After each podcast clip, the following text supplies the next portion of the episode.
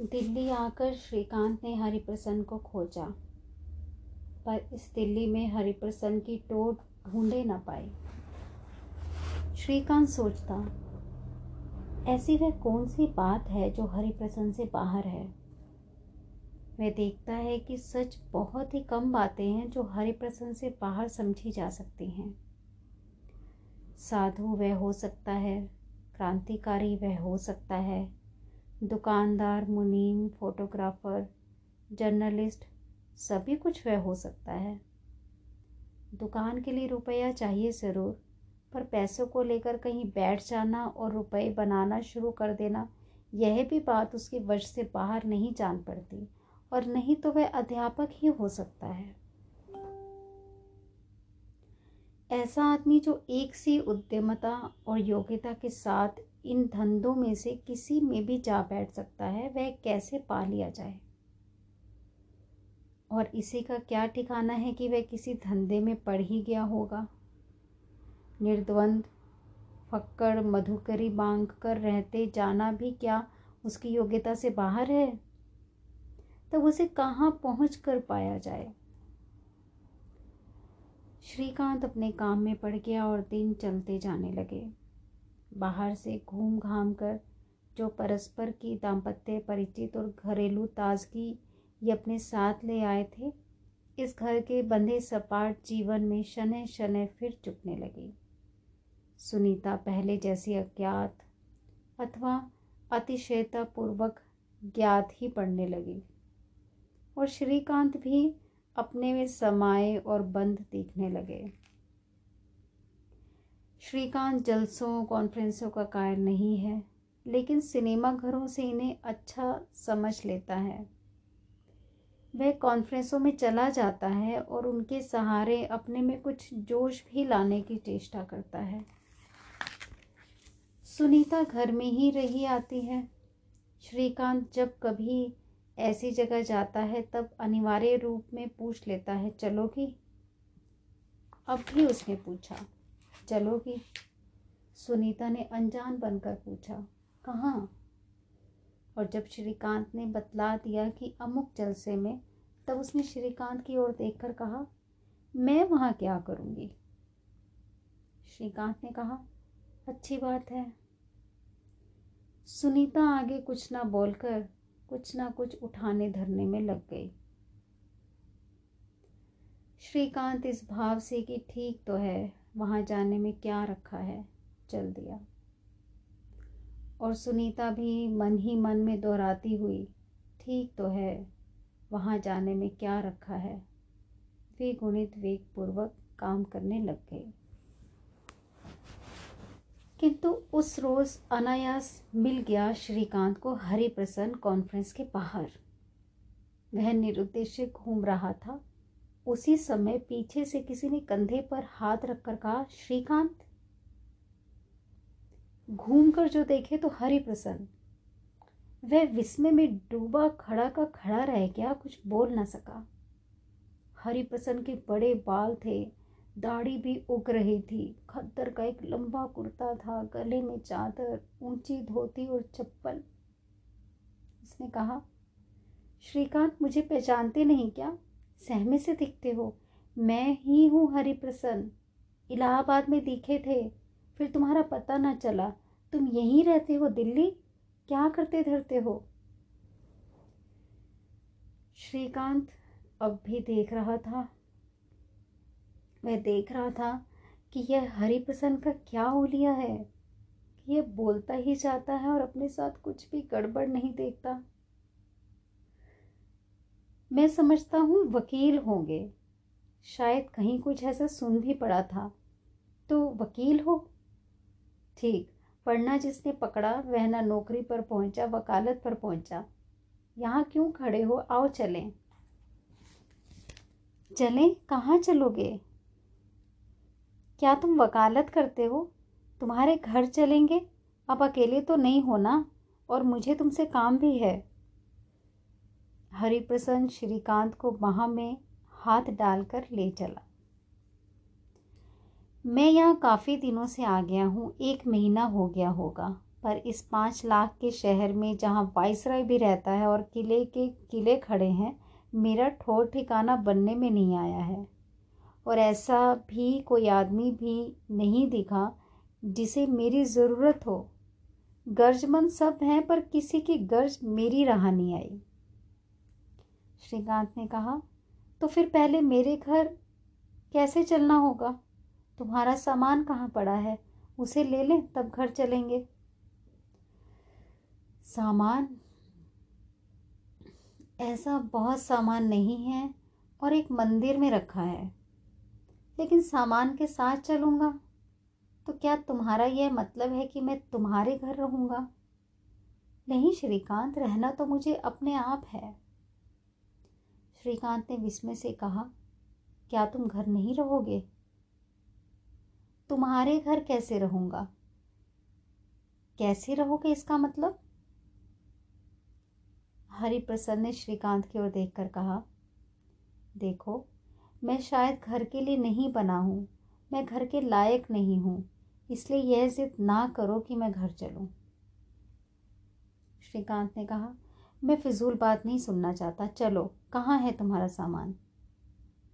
हरिप्रसन्न ने कहा, अच्छा अभी ठहरो, देखो भाई तुम्हारा घर तुम्हारा ही नहीं है, एक और भी है जिनका है। तुमने कैसे समझा तुम अकेले को किसी अजनबी को घर में बुलाने का हक है?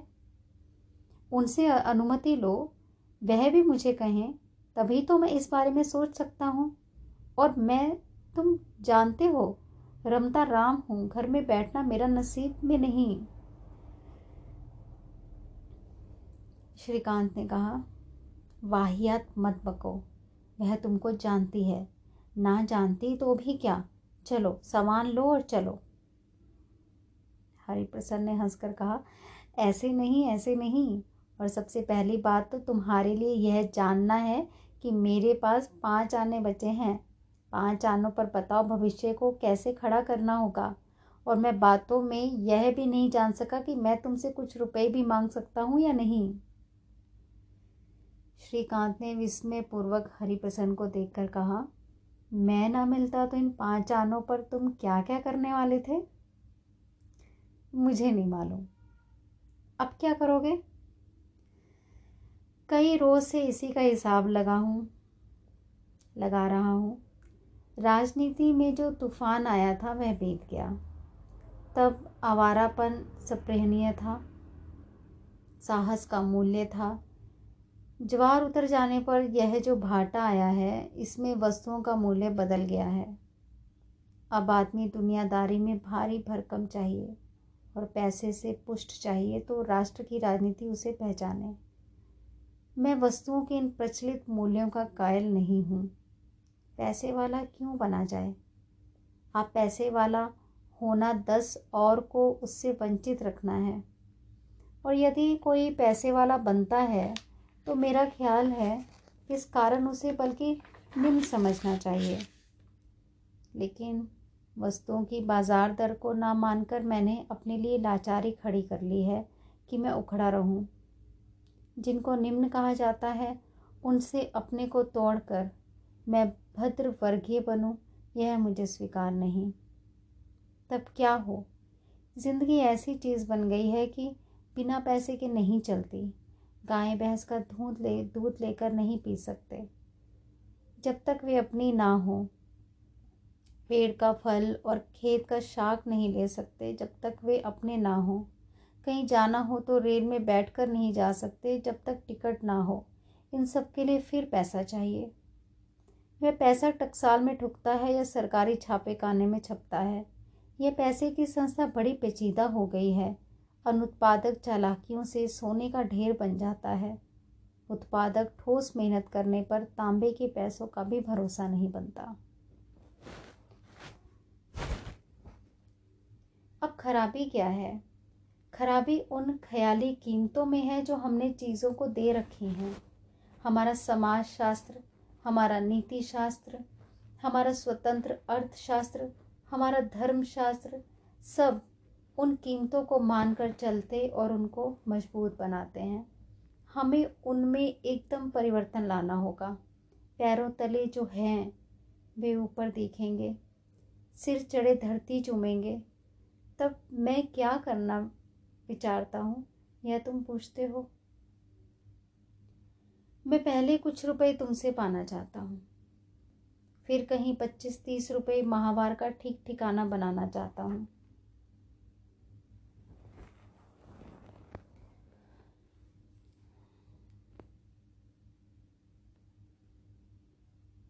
चार वर्ष मैंने इस परीक्षा में दिए हैं कि बिना पैसे जीवन संभव हो। मैंने पाया है वह संभव नहीं होता। हाँ, इस तरह संभव होता है कि तुम स्वयं पैसे से दूर रहो, लेकिन पैसे वाला कोई तुम्हारा भक्त हो। या बिना पैसा जीवन इस तरह भी संभव होता है कि स्वयं पैसा ना बनाओ, पर किसी पैसे वाले के तुम भक्त हो जाओ। गांधी पहली तरह का आदमी है, चाटुकार दूसरी तरह के। दोनों बेपैसे सुखी रहते हैं। इसलिए मुझे 30-40 जितने मासिक का हो सुविधा कर लेना चाहिए। हाँ, उसकी हद है, उससे ज़्यादा मैं नहीं ले सकता। उन रुपयों के लिए ठीक क्या काम पकड़ना होगा यह मैं अभी नहीं जान सकता।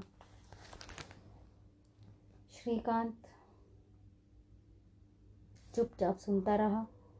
उसने कहा, हम भी यह सोचते हैं, मैं और वह, कि तुमको भटकना छोड़कर जमना चाहिए। एक जगह बैठो, कुछ कमाओ, घर बसाओ, इज्जतदार आदमी की तरह रहो। ज़बरदस्ती नया रास्ता बनाने के पीछे पड़ने में क्या रखा है। हरिप्रसन्न ने कुछ आवेश के साथ कहा, कुछ कमाओ, घर बैठो, बाल बच्चे जनो, आज और कल के बीच में नपे हुए और दबे हुए रहो, यही है। क्यों श्रीकांत, यही सब कुछ है? श्रीकांत ने कहा, मैं नहीं जानता तुम किसको सब कुछ समझते हो, लेकिन जो कुछ भी समझते हो वह करो और 30 रुपया माहवार तक जब तक चाहो मुझसे लिए जाओ। हरिप्रसन्न ने कहा, नहीं, वह जिंदगी नहीं है जिसमें चारों तरफ दीवारें खड़ी करके हम विश्व के बीचों बीच अपना पक्का घर बनाकर अपने को कैद कर लेते हैं। विश्व के जीवित संपर्क में रहना होगा। आज और कल के बीच में बंद हम नहीं रहेंगे। शाश्वत को भी छुएंगे, सनातन और उन्नत को भी हम चखेंगे। तुमने जो बनी बनाई राह सामने कर दी है वह हमें कुछ भी दूर नहीं ले जाती। हमारा मार्ग अनंत है और वह तुम्हारी राह अपनी समाप्ति पर संतुष्ट पारिवारिक जीवन देकर हमें भुलावे में डाल देती है। मनुष्य पति और पिता बनकर अपने को बांधता है। इस प्रकार उत्सर्ग की, मुक्ति और स्वाधीन जीवन की महिमा से वह अपने को दूर बनाता है। श्रीकांत को यह सब कुछ बहुत अच्छा लगा। पुराने हरिप्रसन्न के यह अनुरूप ही था। उसने कहा, तुम शाश्वत को कैसे छूओगे? अनंत का और सार्वभौम का कैसे रसास्वादन पाओगे? कैसे? हरिप्रसन्न ने कहा, कैसे? जिसने मनुष्य को बांटा है वह मेरे लिए नहीं होगा। धर्म और पाप ने मनुष्य को मनुष्यत्व से अलग किया। सभ्यता ने, समाज ने, कानून ने, अमीर गरीब, शासक शासित, कुलीन और अछूत की सृष्टि की। यह सब मेरे लिए ना होगा। उन सब में जो सत्य है मात्र वही मेरे लिए होगा। मैं किसी वर्ग का नहीं हूँ तो निम्न वर्ग का हूँ, श्रमी वर्ग का हूँ। मेरा परस्पर व्यवहार किसी समाज और संप्रदाय की परिधि में ना घिरा होगा। मैं अपनी सहानुभूति पर कोई भूगोल की सीमा न चढ़ने दूंगा। मेरा भविष्य सदा अनिश्चित होगा, क्योंकि मनुष्य का निश्चय मौत नाम की वस्तु आ जाने पर सब रखा रह जाता है। मैं अकेला रहूँगा, क्योंकि ना मैं बंधना चाहता हूँ ना बांधना चाहता हूँ। स्नेह का बंधन ही मेरे लिए हो, क्योंकि वह बांधकर भी खोलता है। स्नेह को औचित्य देने के लिए मेरे निकट किसी संस्था की आवश्यकता नहीं है। अपने से बाहर के प्रति मैं उत्तरदाता नहीं हूँ। श्रीकांत ने कहा, अच्छा, रुको मत, चले चलो। मेरा घर अब दूर नहीं है। तो तुम्हारा क्या मतलब? तुम इससे इनकार करोगे कि मैं 30 रुपये अपने पास से निकाल दिया करूँ और तुम बेफिक्र हो सको? हरिप्रसन्न, हाँ मैं ये नहीं चाहता, मैं कुछ काम करके रुपया पाना चाहता हूँ और उतना काम देकर मैं अपना जीवन अपना रखना चाहता हूँ। हाँ इस वक्त 15 रुपये मैं तुमसे ले लूँगा। श्रीकांत, काम क्या करोगे? हरिप्रसन्न, अभी तो जिस तरह का जो काम हाथ आ जाए। श्रीकांत ने कहा, हरि मुझे एक बात कहने दो, मुझे नहीं लगता पैसा जितना छोटा है उसे तुम उतना छोटा भी समझते हो या जितने का वह प्रतिनिधि है उतने मूल्य की ठीक आंक तुम्हें है। हरिप्रसन्न, जब तुम कह सकते हो कि मेरे पास जो अतिरिक्त रुपया है वह मेरा नहीं है, भूखे का है, तब तुम मेरे पास से लेकर किस तरह अपने को एहसानमंद मान सकते हो?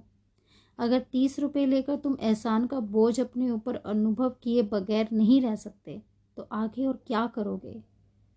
मेरी ज़रूरत से जब 30 रुपया अतिरिक्त है और तुम्हें उसकी बेहद ज़रूरत है, तब साधारण न्याय से वह रुपया मुझसे अधिक तुम्हारा हो जाता है। पैसा न्याय यदि ईश्वरीय हो तो धनिक से अधिक भूखे का है। इसमें बीच में एहसान की या काम करके उस एहसान को उतार देने की बात कहाँ आती है? हरिप्रसन्न सोच में पड़ गया। उसने कहा, श्रीकांत यह तुम क्या कहते हो? व्यवहार व्यवहार है। श्रीकांत, तो तुम सीधी तरह व्यवहारी क्यों नहीं बनते? हरिप्रसन्न, नहीं नहीं श्रीकांत, मेरा निश्चय ठीक है। पैसा चीज़ खराब है, उसका लेन देन परस्पर मन में मुटाव पैदा कर देता है। जिसमें तनाव ना हो वैसा लेन देन ही ठीक है। वैसे लेन देन को फिर सौदा कह सकते हैं। पैसा कोई क्यों दे जब तक एवज वह पाए नहीं। यह सुनकर श्रीकांत का सुख कम होने लगा। वह हरिप्रसन्न में व्यवहार बुद्धि ना देखना चाहता था। व्यवहारी लोग क्या दुनिया में कम हैं? हरिप्रसन्न उनमें एक गिनती और बढ़ाए, इससे दुनिया का क्या भला होने वाला है। उसने कहा, हरि तुम जो ठीक समझो। अपने मन पर बोझ डालकर तो सचमुच किसी से पैसा लेना बिल्कुल ठीक नहीं है। लेकिन हरि, पैसा कब इस लायक है कि उसको देकर आदमी अपने को दानी समझे या उसे लेकर कोई अपने को दीन समझे? ज़रूरत पैसे को इधर उधर करती है। ज़रूरतों को रफा करने के लिए ही वह है। इससे आगे उसका महत्व नहीं है। महत्व मत दो, इधर आओ इधर। यह कहकर सीधे जाते हुए हरिप्रसन्न को श्रीकांत ने ठीक सड़क पर मोड़ा। घर पास आ चला था और पिछला सिलसिला तोड़कर श्रीकांत ने कहा, तुम जबलपुर से कब आ गए? कहाँ कहाँ रहे? हमने तुम्हें एक खत भेजा, वह वापस आ गया। तुम्हारी भाभी की तस्वीर भी थी उसमें। मैं तुम्हें खूब जानती है, तुम्हें इंट्रोडक्शन की ज़रूरत ना होगी। हरिप्रसन्न चुपचाप ही रह गया। उसे स्त्रियों से दूर दूर से ही वास्ता पड़ा है। वह उनसे कुछ डरता सा है। स्त्रियों से वह मिला है किंतु स्वयं वह पुरुष है जबकि वे स्त्री हैं, इस भांति नहीं मिला। वे राष्ट्रीय कार्यकर्ती थीं। यह भी राष्ट्रकर्मी था। सभा में कहीं वह वक्ता थी, यह भी वक्ता था। इसी भांति सभा समाज नगर में वे भी थी, यह भी था। जैसे तो नागरिक मिले हों, ऐसी ही वह स्त्रियों से मिला था। वह निज में उनका कुछ है, इस भावना पूर्वक स्त्रियों के प्रति बढ़ने का उसे अवसर नहीं आया था। निसंदेह अतीत जीवन में कईयों के साथ उसके संबंध घने होते गए हैं और उनमें कुछ मिठास भी उठा सा है। फिर भी अंत तक वह उन सब में अपने को इम्पर्सनल ही रखता आया है। स्त्रियां उसके लिए वह सब बहन जी और उन सब के लिए वह स्वयं भाई जी रहा है। यहाँ तक कि बहन जी और भाई जी से आगे होकर वह कभी बहन भाई भी नहीं बना है। जिसको कह दे तू या जिसको तुम संबोधन भी कर सके, ऐसी निकट, ऐसी अपनी एक भी उसकी नहीं हो पाई। स्त्रियों के लिए वह आप ही कहता आया है। अब यह श्रीकांत ने उस भाभी का जो जिक्र चला दिया है, वह क्या आप है? वह क्या आप ही रहने वाली है? वह तो उसकी भाभी है। उससे अनपेक्षित मात्र उसके प्रति महिला रूप में विराजने वाली कोई वह नहीं है, वह तो भाभी है, जिसके होने से ही आदमी को देवर बन जाना होता है। एक दूसरे के लिए वे दो सज्जन और महिला नहीं हैं, वे देवर और भाभी हैं। तब सज्जनों के बीच में काम देने वाला आप क्या देवर और भाभी के बीच में भी ठीक बैठ सकेगा? हरिप्रसन्न यह सोचता है और देखता जाता है, ये कैसी भाभी है और मुझे किस प्रकार देवर बनना होगा। यह भाभी देवरपन क्या है? श्रीकांत ने जब कहा, हरि तुम क्या उसकी भी ऐसी ही कदर करोगे जैसी मेरी बात की है? वह नहीं पसंद करेगी कि दिल्ली शहर में 35-40 रुपए के ऊपर अलग घर लेकर रहो। तब हरिप्रसन्न की कुछ ठीक तरह समझ में नहीं आया कि कौन भाभी है जिनको मेरे अलग रहने के बारे में कहने को कुछ हो सकता है। ये सारी बात पर हृदय में पूरी तरह बिठा ही नहीं सका। उसने कहा, वह ऐसा क्यों कहेंगी? श्रीकांत ने कहा, वह ऐसा क्यों कहेंगी? इसका कारण मैं सिवाय इसके और क्या दे सकता हूँ कि वह तुम्हारी भाभी है। हरिप्रसन्न चुप हो गया। उसको चुप कम चीज़ें करती हैं, लेकिन इस तरह उसके परिचय में भाभी बनकर आने वाली एक नारी का परोक्ष प्रवेश एक ऐसी ही चीज़ है। जब तक जीने के आगे आकर रुक कर श्रीकांत ने फैले पड़े एक काले घुंघराले बाल वाले कुत्ते को सीटी बजाकर ब्लैकी कहा और वह उनके पैरों में मुंह और पूंछ को एक साथ ही लपेटने की चेष्टा करने लगा। तब हरिप्रसन्न का जी धड़क रहा था। श्रीकांत ने कहा, चलो। हरिप्रसन्न ने कहा, चलो ना। श्रीकांत ने हंसकर कहा, आगे चलो। हरिप्रसन्न ने कहा, और चलो भी। और हरिप्रसन्न श्रीकांत के पीछे पीछे उस जीने पर चढ़ गया।